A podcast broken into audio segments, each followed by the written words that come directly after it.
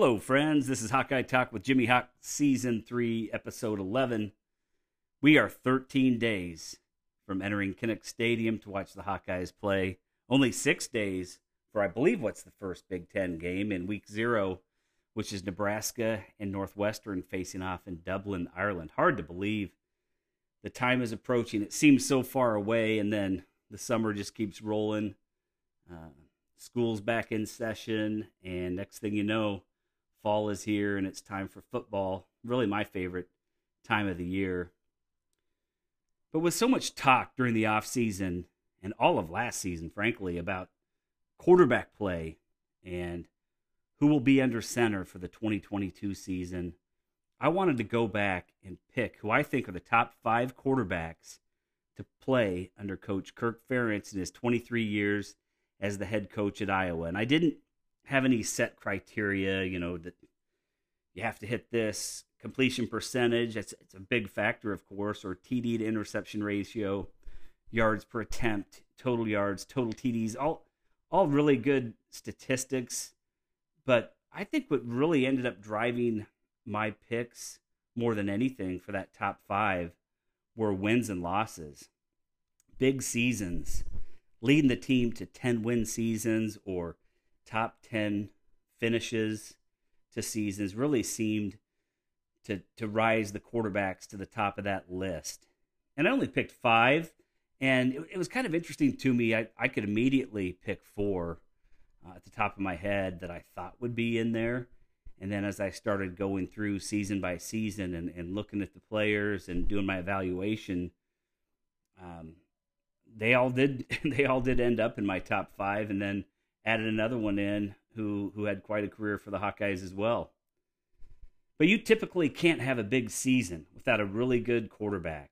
And if you go back into Hayden Fry's era, I think it's pretty easy to pick number one there. Chuck Long, Heisman Trophy runner up to Bo Jackson. That great year that he had in 1985 and just a magical season. The win at Kinnick Stadium, number one Hawkeyes over the number two Wolverines.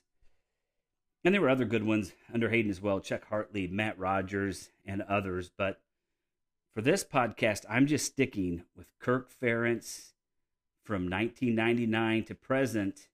And which five players did I pick as the top five quarterbacks during that era? And go through some of the statistics and wins and losses and the seasons that made those those five quarterbacks rise to the top. Well, let's get to the list now. And my pick for the number one quarterback during the Kirk Ferentz era is Brad Banks. Coming from Iowa, from Hinds Community College in Mississippi, where he played a wide receiver as a freshman, then led the team to an 11 win season at quarterback as a sophomore. And Banks transferred to Iowa with two years of eligibility.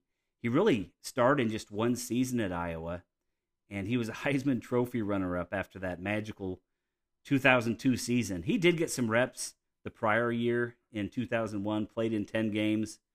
So they it seemed like they really made a conscious effort to get him reps and get him out on the field playing in front of crowds. He was 41 of 68 for 580 yards passing. A pretty nice completion percentage there, 60%. He had four TDs, two interceptions, and also had 41 carries for 151 yards. So he he did get in there, you know, played quite a bit, um, and and it was I think the coaches trying to get his feet wet, get him used to playing in front of large crowds. He was behind Kyle McCann that year, and if you recall, 2001 was really the breakout year for the Hawkeyes under Kirk Ferentz. They'd gone 111 in year one, three and nine in year two, and then the Hawkeyes turned it around and went seven and five and won the Alamo Bowl in 2001 with Kyle McCann at quarterback. And this team was so close to doing more than they did. Some really close losses, but they were never blown out, and you could tell that they were just so close to really turning the corner to be a really, really good team. And you have to give Kyle McCann credit. Looking back, I mean, I wouldn't have I wouldn't have guessed this at all, but he completed 66% of his passes and he had 16 touchdowns to 11 interceptions. Not not superb there, but but uh, you know not too bad either. And and we got to see some of Brad Banks, and uh, that gave us optimism as we were going into the 2002 season after the bowl win. Hawkeyes winning the Alamo Bowl after the 2001 season. Well, in 2002, Brad Banks completed 58% of his passes. He had just under 2,600 yards, 26 touchdowns, five interceptions. Really excellent touchdown to interception ratio. And he also carried the ball 81 times for 423 yards and five touchdowns, so almost 3,000 total yards. Banks led the Hawkeyes to an 11 and 2 season, losses to Iowa State, kind of a freak game. The Hawkeyes were up big at half. Banks had an injury and he fumbled in some really inopportune times in the second half, giving Iowa State a short field. And that was a, a pretty decent Iowa State team as well with Seneca Wallace that year, and they came back and won at Kinnick. But the Hawkeyes did not lose in the Big Ten that year and tied Ohio State for the championship since those teams didn't face each other that season. I, I'd always wondered, man, what would have happened if the Hawkeyes faced the Buckeyes that year? After the season finale in Minnesota, Kirk Ferentz was carried off by the players holding a rose. I have a signed Des Moines Register that's framed in my office with the captain's autograph. And and what an just an unbelievable season, just so much fun, so many memorable moments. But the Hawkeyes couldn't get past USC in the Orange Bowl. Really good USC team. They had quarterback Carson Palmer, star defensive back Troy Polamalu, and the Hawkeyes finished the season ranked in the top 10 for the first time under Kirk Ferentz. And back to Brad Banks, just a really incredible season, the clutch plays, you know, that he had that year. I always think of the Purdue game at Kinnick Stadium, just a really special game. Had so much fun in the stands that day, just a back and forth game. Hawkeyes were down early and, and came back, and Banks connecting with Dallas Clark for the TD on fourth down to take that lead for good in the fourth quarter was just amazing. So many highlights in that season. And Brad Banks was runner up for the Heisman to, ironically enough, Carson Palmer, the quarterback for USC. Banks did win the Davy O'Brien Award for the nation's best quarterback, and he was the AP College Player of the Year, an All American, Big Ten MVP, and, and many other awards. He had some really great offensive players on that team. You know, really good offensive line. Several guys who had nice careers in the NFL, and then C.J. Jones and Mo Brown at wide receiver, Dallas Clark at tight end, Jermelle Lewis, Freddie Russell running the ball. It was just a great team a lot of really fond memories. And, you know, probably my number one memory from that season was the road trip to Michigan and just beating Michigan soundly at the big house, just having such a blast with friends, tailgating and celebrating the win in Ann Arbor. Well, Brad Banks never caught on in the NFL, but he did play some in Canada as well as in the Arena League. Well, what a year Brad Banks had for the Hawkeyes in 2002. One of the years I'll never forget as an Iowa Hawkeye football fan. Just a, a great team that year and, and a great leader with Brad Banks. My next pick for top, top quarterbacks of the Kirk Ferentz era is Ricky Stanzi. They called him Stanzi the Manzi. Ricky came to the Hawkeyes from Lake Catholic High in Ohio and posted a 26 and 9 record as starter for Iowa. He never lost to a top five team in his career, boasting a 3 0 record. And Joe Pa, I mean, I think he must have given Joe Pa nightmares. Stanzi was 3 0 over the Lions, a couple of just huge wins over the Nittany Lions during his career. As, as a sophomore, there was a quarterback battle. Uh, it was Stanzi and Jake Christensen. Stanzi ended up getting the starting nod a few games into the season he threw for just under 2,000 yards that year, 59% completion percentage, 14 touchdowns, nine interceptions. It was a year where the Hawkeyes had a really good defense that 2008 season, but they had some rough spots. They were 3 and 0 after a win over the Cyclones 17 to 5. And then the Hawkeyes lost by 1 point at Pittsburgh, lost by by 5 points at Northwestern and 3 points at Michigan State. But the Hawkeyes kept grinding. They just seemed to keep getting better with Ricky at the helm, and they won six of the last seven, including a 31 to 10 Outback Bowl win over the South Carolina Gamecocks. it was so so fun that year as far as Shonn Greene, some of those games where he just ran over people. Uh, unbelievable games at Kinnick. He had over 100 yards or more in every game. Really fun win over Wisconsin that year, where he just ran around and through guys. Same with Purdue, just just just knocking guys over, uh, and and then just running sprinting into the end zone. And the Hawkeyes beat number three Penn State at home on a last second field goal to knock them out of the national championship uh, contention that year. And then that final win, 55 to nothing over Minnesota at the Metrodome. Well, 2009 was a, another one of those just unbelievable seasons for the Hawkeyes with Stanzi at the helm. 35 to 3 win over Iowa State. They took care of business against Arizona and they knocked off number 5 Penn State. Again, a huge win over the Nittany Lions. The Hawkeyes were 9 and 0 with Northwestern coming to town and that's when Stanzi got hurt on that bootleg pass in the end zone. I believe he broke his ankle if I'm remembering correctly and he fumbled Northwestern dove on it, scored in the end zone. James Vandenberg came off the bench, but the Hawkeyes team, Kinnick Stadium, every just everything just seemed deflated. You know, you're a nine and zero oh team, and your quarterback gets carted off the field, and the Hawkeyes ended up losing that game, ten to seventeen. Well, Vandenberg, uh, Vandenberg, he played you know really well at Ohio State the next week, but the Hawkeyes lost in overtime by three, and finished the season by blanking Minnesota. And then Stanzi was back for the bowl game. The Hawkeyes got an invitation to the Orange Bowl where they beat Georgia Tech. And I attended that one, just had a real blast in Miami. But it was a cold, windy game day that felt more like Iowa City in October or November than it did Miami. So it was interesting. But 11 and 2, and the Hawkeyes finished in the top 10 once again after they'd had a bit of a drought. The Hawkeyes were in the top 10 2002 through 2004, and the Hawkeyes were there again. Stanzi threw for 2,400 yards, 17 touchdowns, 15 interceptions in 2009. And then the 2010 season, his final season as a Hawk, he threw for 3,000 yards. He had a completion percentage of 64%, almost eight percentage points higher than the prior year. 25 touchdowns, six interceptions, just really exceptional. And, and he really accelerated his play at the quarterback position. But that 2010 season just did not go as planned. Hawkeyes had a really good defense. I mean, a great defense. But they had the early loss in the desert. You know, again, just a, a really weird game in Arizona. The Hawkeyes lost in Tucson. But the Hawkeyes were rolling until they lost by one to number 10 Wisconsin. Uh, they, they, they battled back after that with a huge win over number 5 Michigan State at home.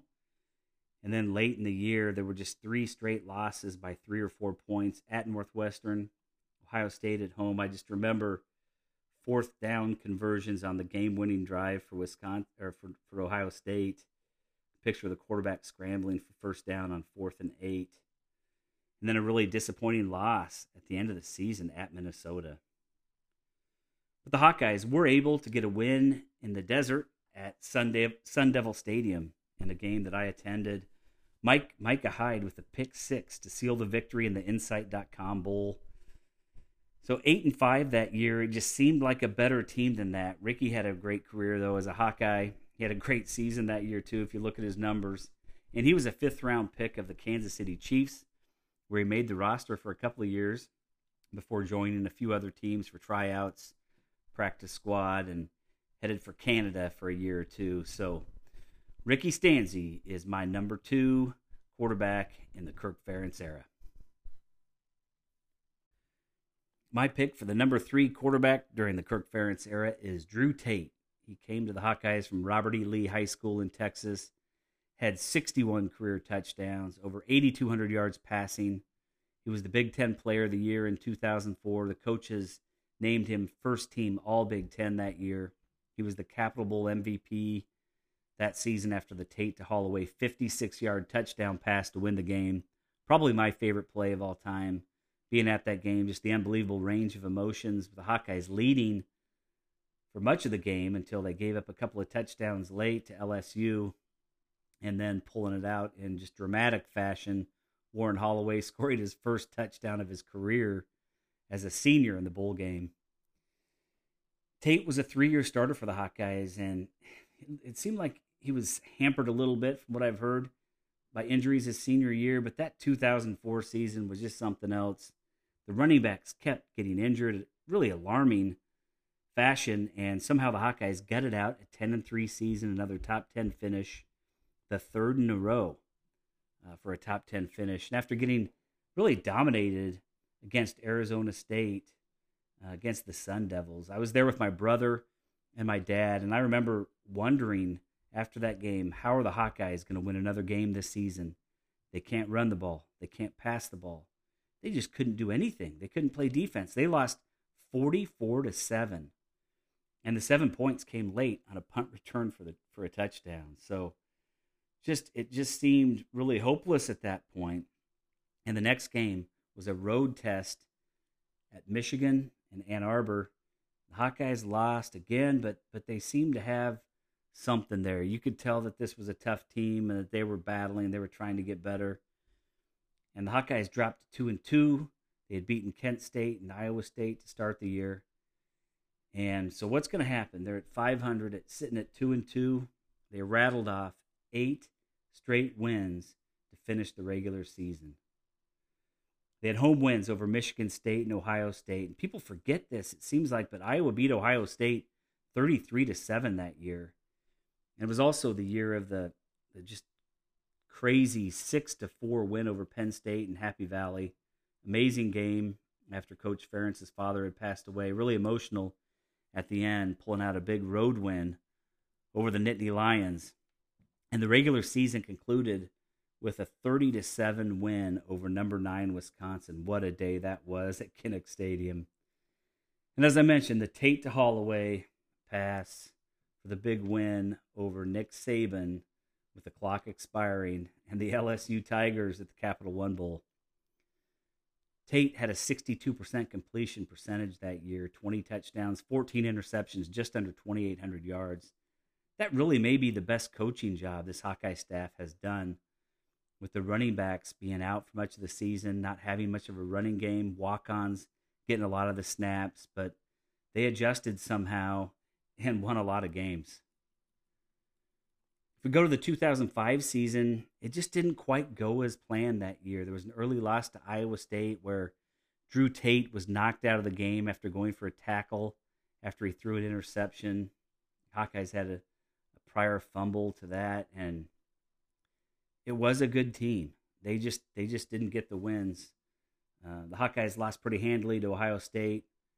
Two just really close losses to Michigan and Northwestern.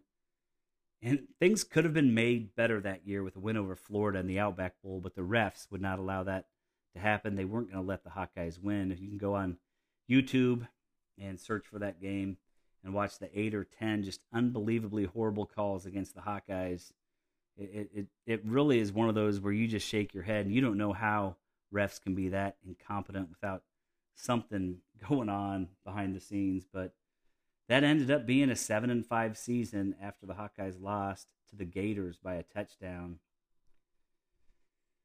Kind of a rough season, but you know, in 2006, they say that Tate was hurt. You know, his stats didn't really look too bad that year, his senior year, but he just didn't have the same re- receiving corps that year either. He had Scott Chandler at tight end. He was a really good tight end. And there were a lot of close losses, but the Hawks finished the 2006 season with four straight losses, including Texas in the Alamo Bowl. And I, I mean, that was another close game. It was a two point loss to Texas, and the Hawkeyes definitely weren't favored in that game with Texas being ranked. But they lost to Wisconsin by three, Indiana by three. They really had opportunities, but they ended up with a six and seven record. So a little bit disappointing there. But Tate really had a great career, three years starting. You know, I just don't think he had the horses that final year, but his stats were pretty good across the board. 80, 8,200 yards passing, as I mentioned, for his career. Over 2,600 yards each season. 59% completion as a senior but 62% the other years, and then 60 touchdown passes in his three years. I really liked Drew Tate. He was a fiery guy and really fun to watch out there. He didn't stick really in the NFL. Um, he tried out, but then he went to the CFL where he had, you know, quite a bit of success and, and played for quite some years. You know, you look at Brad Banks was 5'11, Tate six feet tall, not really your prototypical NFL quarterback. Um, but in Canada, he was the rushing TD leader one year for the CFL. 2014, he had 10 rushing touchdowns. Kind of a, an interesting little fact there. Well, my pick for number four is CJ Beathard, and it's not just because his dad, Casey, has written some of the best country music songs over the last 20, 20 years for the likes of George Strait, Kenny Chesney, and Eric Church. But it's really because of that 2015 season. He gutted through injuries and he led that team to a 12 0 regular season before that late loss to Michigan State. Just just heart wrenching loss in the Big Ten championship game. 85 yard touchdown pass to Tevaun Smith. It's going to be forever one of my favorite plays I've seen live. And he was second team All Big Ten that year. Just a heck of a tough player. Well, CJ sat behind Jake Rudock in 2013. He got some playing time in 2014 with some injuries to Rudock, and he did pretty well. You know, he didn't really light things up, but he had a nice game against Purdue, 245 yards passing, and it was another five loss season, six if you count that just horrible bowl performance against Tennessee, where the Hawkeyes lost 45 to 28. The game wasn't really that close, and the Hawkeyes rotated the two quarterbacks in that game. Beathard had two touchdown passes and the majority of the passing yards. After the game, Kirk Ferentz announced Beathard as the starting quarterback for the 2015 season. And Rudock was not a bad quarterback. He went to Michigan where he started in his final season. He was in the NFL for a while as a backup. But the players just seemed to be behind CJ, and the coaches named him the starter. And 2015 became just another really incredible season for the Hawkeyes. One of the big wins early on that year was a 31 to 17 win at Iowa State. And CJ Beathard had some great runs in that game as well as just some just some beautiful touchdown passes. There was the 56-yard field goal for the win over Pittsburgh, the somewhat miraculous 10 to 6 win over the 19th ranked Badgers in Madison. Just some really gutty wins, close games, but the Hawkeyes capped their 12 0 regular season with a 28 20 win over the Cornhuskers in Lincoln. But the season did end 12 and 2 after the 16 13 loss in the Big Ten championship game and then the loss in the Rose Bowl. But what a season! We went to the Rose Bowl, had a really good time, you know, with fans and, and all the things you could do out there, the tailgating just the game wasn't a whole lot of fun as far as the results. Well, obviously in 2015, CJ had a really solid season and he completed just under 62% of his passes, threw for 2,800 yards, had 17 touchdowns to five interceptions. And that 2015 team had quite a group of running backs led by Jordan Canzeri and LeShun Daniels Jr. Tevaun Smith was a great wide receiver, two good tight ends with Krieger Coble, uh, George Kittle. And then 2016, his senior year just didn't go, you know, quite as well. There was a 42 to 3 thrashing of Iowa State, but the Hawkeyes dropped a two point loss to North Dakota State at Kinnick. Really a tough game, uh, dropping dropping that game to an FCS opponent, and then dropped a home game to Northwestern. And those were really the only bad losses. Um, you know, with the additional losses being to number 10 Wisconsin, number 20 Penn State, but that was a, a rare big loss for the Hawkeyes where they gave up a lot of points and and just just didn't seem right that day. But Iowa did come back with three straight wins to end the regular season, starting with a big 14 to 13 win over the Michigan Wolverines on a last second field goal by Keith Duncan. What an electric environment in Kinnick for that game. Then the Hawkeyes blanked Illinois and beat number 17 Nebraska at home 40 to 10. But it was a really rough Outback Bowl, uh, 30 to 3. The Hawkeyes just weren't clicking on that day to end CJ Beathard and the Hawkeyes year. Well, LeShun Daniels and Wadley both have had over a thousand yards rushing that season and 10 touchdowns. Riley McCarron was the leading receiver. Uh, George Kittle, Jerminic Smith had 22 and 23 receptions each. More of a running team that season. Things just didn't seem to click as well offensively. CJ with a 57% completion rate, 1,900 yards, 17 touchdowns, and 10 interceptions. And CJ Beathard has had quite a career in the NFL. He was with San Francisco for three years, Jacksonville last year. I believe he's still on the, the Jacksonville roster. And he's had 500 attempts passing in the NFL with over 3,500 yards, 50 rushes for 235 yards. Really just living the dream in the NFL. My final pick for the top five quarterbacks in the Kirk Ferentz era is Nate Stanley. And Stanley started for the Hawkeyes for three years. He threw for 68 touchdowns, 23 interceptions, over 8,200 yards passing in his career. His first year as starter was the year after Beathard went to the NFL, and he kicked it off with a win over Wyoming. A fun 44 to 41 win over the Cyclones in Ames. And then it was kind of an up and down season for that team. They had an 8 and 5 record, but it was highlighted by a 55 to 24 win over third ranked Ohio State at home and a 56 to 14 win over the Cornhuskers on the road. And then the Hawkeyes capped the season with a 27 20 win over Boston College in the Pin- Pinstripe Bowl at Yankee Stadium in New York City. So, really a nice season for a first year starter. 56% completion percentage. That could go up uh, over north of 60, of course, but 2,400 yards, 26 touchdowns to just six interceptions for Stanley. And the 2018 season, again, kicked off with a nice win over Iowa State, 13 to 3. But there was an early loss to Wisconsin that made it three years in a row that the Hawkeyes had lost to the Badgers. And then there was a three game losing streak that season at Penn State, at Purdue, and both of those games were within reach. Penn State was a six point loss, Purdue just two points, and then a four point loss at home to Northwestern. So Hawkeyes just not getting it done in those close close games. But the Hawkeyes won nine games in 2018 with the Outback Bowl win over Mississippi State, 27 to 22. And what a wild game that was! Some crazy turnovers in the second half. Hockenson and Fant were just beasts that 2018 season. TJ winning the John Mackey Award as the nation's top tight end in college football, and both players being drafted in the first round. And Stanley completed 59% of his passes, so a nice jump there. And then 2,800 yards, 26 touchdowns to 10 interceptions. So really good numbers there.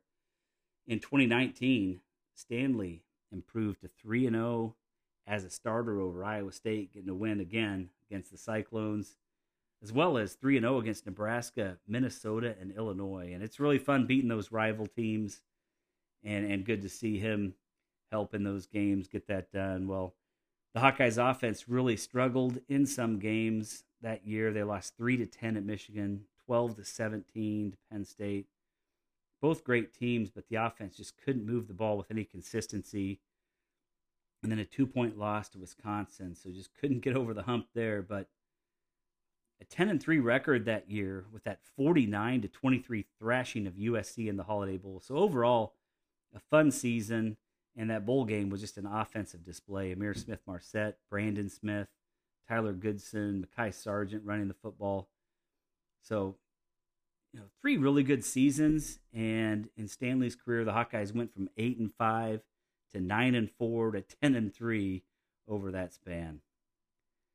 In Stanley's final season, again, just over 59% passing, just under 3,000 yards, 16 touchdowns, seven interceptions. So 10 fewer touchdowns than each of the prior two seasons, but there were just some games that year where that offense just really struggled. I don't I don't know. I think it was part of the problem was with some of the interior offensive line there, but overall really nice career for Nate Stanley.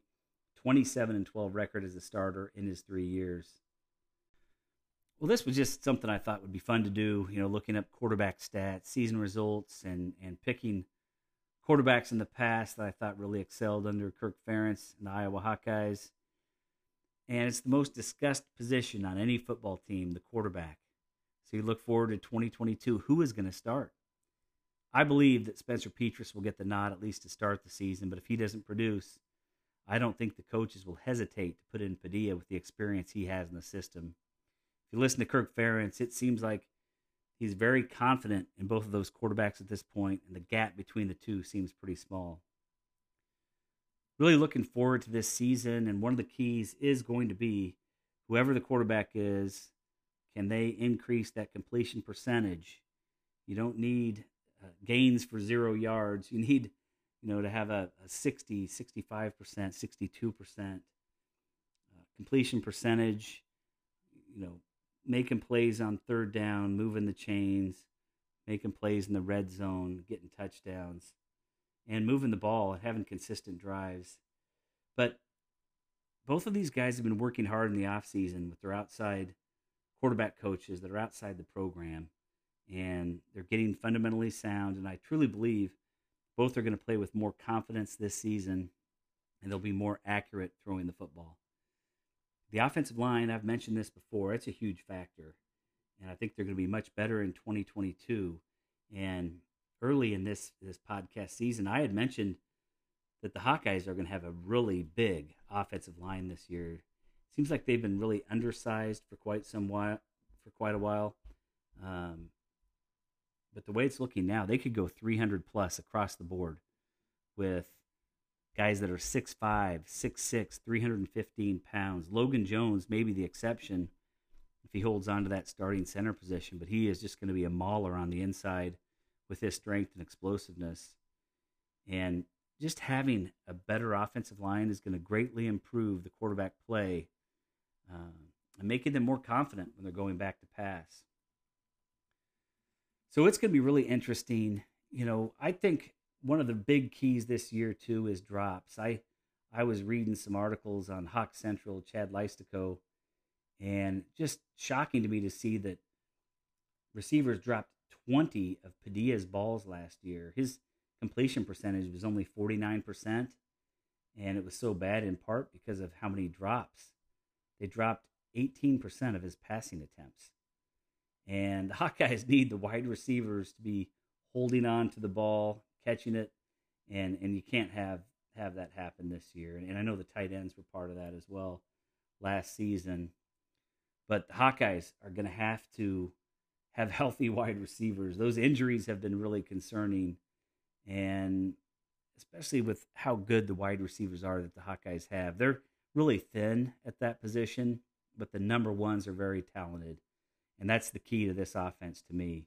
They can't just throw it to the tight ends all the time. They need to be able to mix it up, get the ball into the hands of the playmakers, whether it's you know, getting it to Arland Bruce and Keagan Johnson in space, letting them break some big plays, or sending it deep down the field and making the defense play a little softer up front to help open up the running lanes. So, you know, really pumped for this season.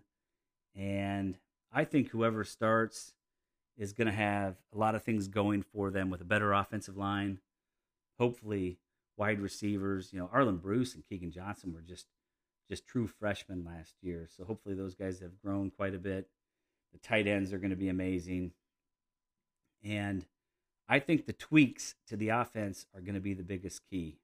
And this offense has needed some tweaks for quite some time. And having the analyst uh, Jon Budmayr joined the staff after years at Wisconsin as the quarterbacks coach and then offensive coordinator and quarterbacks coach last year at Colorado State is going to be a big key, I think. Uh, and the Hawkeyes making some changes so the quarterbacks can get the ball out quicker and they can move the chains, convert on third down, and convert in the red zone. Well, thanks everybody for listening. Less than two weeks before we swarm Kinnick, and I can't wait. Go Hawks! Bye.